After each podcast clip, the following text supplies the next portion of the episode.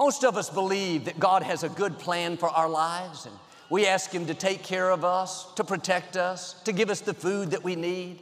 And that's good, but God doesn't just want to do the ordinary, just do what's common. He has some uncommon blessings, some unprecedented favor. But here's the key. If you're going to see the uncommon, you can't just pray common prayers. You can't just ask for the ordinary.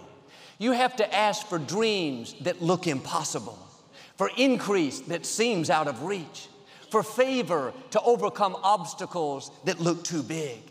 If you only pray small prayers, you're going to see small results. If you only ask God to supply your needs, it's going to limit what He will do. And the scripture says, you have not because you ask not. How many of your prayers are going unanswered because you never ask? You never had the boldness to say, God, show out in my life. Take me where I can't go on my own. God, open this door that looks impossible. Heal me from this sickness that seems permanent. Turn my child around. If God answered what you're praying about, would it be big enough? One reason we don't see God do big things is we only ask for small things. If you're not asking for something that you can't accomplish on your own, then you're not asking big enough.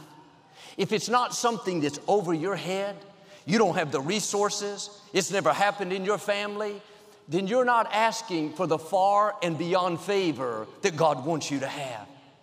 Don't be intimidated by the size of your dream.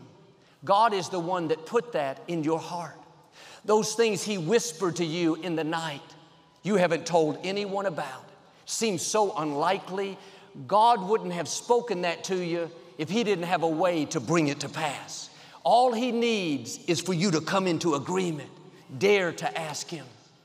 But sometimes we think it's selfish to ask for something big. It's not right to ask to pay my house off, to own my own business, to meet someone really special. The enemy would love to convince us to only pray little prayers and believe for small things. Don't fall into that trap. Our God is an all-powerful, awesome God. He is not offended when you ask for big things. He doesn't say, who do you think you are? Don't you know there are a lot of people that need my help more than you? It's just the opposite. That bold prayer gets His attention. That's your faith being released. That's when He'll pour out blessings you can't contain. He'll open doors bigger than you've ever imagined. And yes, it's good to ask for our needs, but are you asking for your dreams? Are you praying any bold, audacious, out-of-the-box prayers?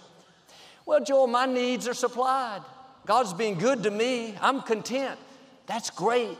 But how about asking God to bless you so you can be a bigger blessing? It's not just about you, but how about believing to build that orphanage, to pay that single mom's house off, to fund that food pantry in your city, to advance the kingdom? See, a normal prayer is, God, help me pay my bills this month. A bold prayer is, God, bless me with overflow so I can not only pay my bills, but I can help pay somebody else's bills. A normal prayer, God, just keep my children out of trouble. A bold prayer is, God, let my children fulfill their destinies. Normal prayer is, God, help me to learn to live with this sickness, to manage this pain.